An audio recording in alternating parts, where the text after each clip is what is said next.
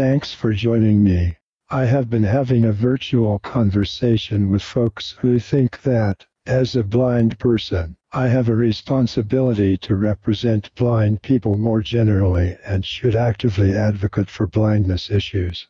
I think that may or may not be a valid expectation, but I'm having an issue with the notion that blind people who do not want to actively engage to improve life for other blind people are somehow being irresponsible and a discredit to the cause.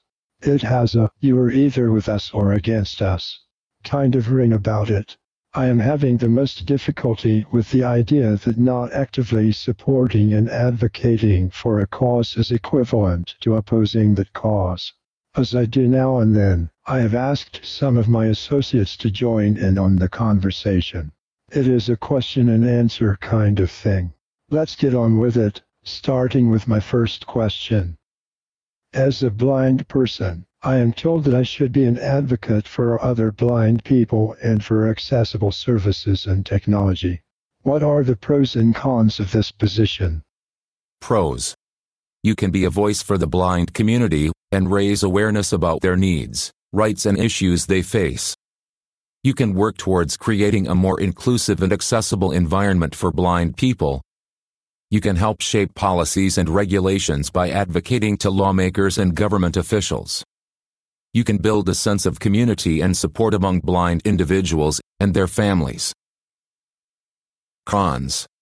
Advocacy work can be time consuming and emotionally draining and may require significant effort to see visible results. You may face opposition or criticism from people who don't understand or value the importance of accessible services and technology for blind people. Depending on the scale of your advocacy work, there may be legal and financial implications that you need to consider. Being a public advocate can also bring unwanted attention and scrutiny to your personal life.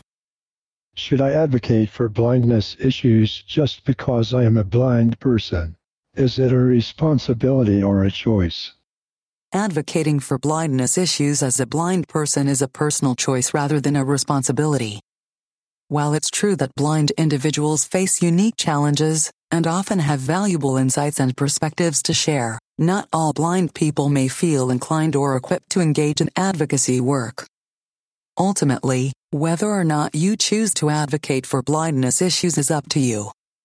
If you do decide to engage in advocacy work, it's important to approach it in a way that feels meaningful and sustainable for you, whether that's through direct action, community building, policy work, or other means.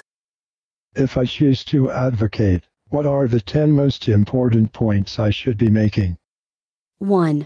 Accessible education. Blind individuals should have equal access to education and be provided with the necessary accommodations to succeed academically. 2. Employment. Blind individuals should have equal opportunities to work, and workplaces should be made accessible to people of all abilities. 3. Accessibility blind individuals should be able to access essential services and technologies, such as transportation, communication, and information, in an accessible and equitable way. 4. Inclusion Blind individuals should be included in all aspects of society and should not face discrimination or exclusion based on their disability. 5.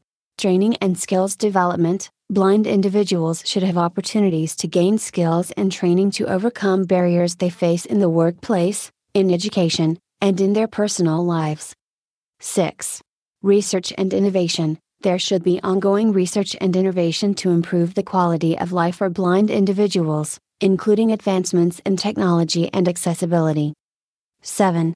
Advocacy and representation blind individuals and their families should have access to advocacy and representation to ensure that their rights and needs are addressed at all levels of society. 8. Independent living blind individuals should be able to live independently and have access to resources and support to do so. 9. Disability awareness there should be increased disability awareness and understanding in society to reduce stigma and eliminate discrimination against blind individuals. 10. Intersectionality The experiences of blind individuals are shaped by factors such as race, gender, sexuality, and socioeconomic status, and advocacy efforts should take into account these intersections of identity. What is the role of social media in advocacy and who should be doing the advocacy work? 1. Raise awareness. Social media can be a powerful tool for raising awareness about blindness issues, sharing personal stories, and educating the public and policymakers about the barriers faced by blind individuals. 2. Networking. Social media can be a way to build connections with other advocates, organizations, and individuals who share similar interests and goals. 3. Mobilizing support. Social media can be used to mobilize support for specific campaigns, initiatives, or legislative actions related to blindness issues. 4. Crowdfunding. Social media can be used to raise funds for organizations or individuals working on blindness issues. 5. Access to information. Social media can be used to share resources, disseminate information, and provide updates on the latest research and advocacy efforts related to blindness issues. How should a blind person decide what issues and social problems should get his or her priority? 1. Personal experience. Based on your own personal experience, you may have a particular interest in advocating for specific issues that affect you or people close to you, such as access to education and employment, independent living, or accessibility in public spaces. 2. Community needs. Consider the needs of the blind community you are part of and the issues that affect them most. Blind individuals experience a range of unique challenges and barriers, so think about the issues that have the greatest impact on the lives of those around you. 3. Impact Consider the potential impact of your advocacy work. Some issues, such as access to education or employment, may have a larger impact on the lives of blind individuals than others. 4. Intersectionality Depending on your identity and the communities you are part of, you may also want to consider the intersectionality of the issues you are advocating for. For example, issues of race, gender, sexuality, and socio-economic status may intersect with issues of blindness, and it's important to consider these intersections in your advocacy work. 5. Systemic change. Consider whether the issues you are advocating for have potential for systemic change, such as changes in policies, regulations, or attitudes, which could lead to long term and widespread impact for the blind community. How should we perceive blind people who do not want to invest their time and energy in advocating for blindness and blindness issues? It's important to recognize that everyone has their own individual interests, passions, and priorities, and it's not necessarily the responsibility of every blind person to engage in advocacy work related to blindness issues if they don't want to. Blind individuals may choose to pursue other personal or professional interests, or may find other ways to contribute to society that don't specifically relate to blindness issues. It's also important to remember that advocating for blindness issues can be a challenging and time consuming endeavor, and not everyone may feel equipped to take on this kind of work. Blind individuals may be facing personal struggles or challenges that make it difficult for them to prioritize advocacy work. Rather than judging or stigmatizing individuals who choose not to engage in advocacy work, it's important to respect their individual choices and to create a culture that values the unique contributions of all individuals, regardless of their engagement in advocacy work.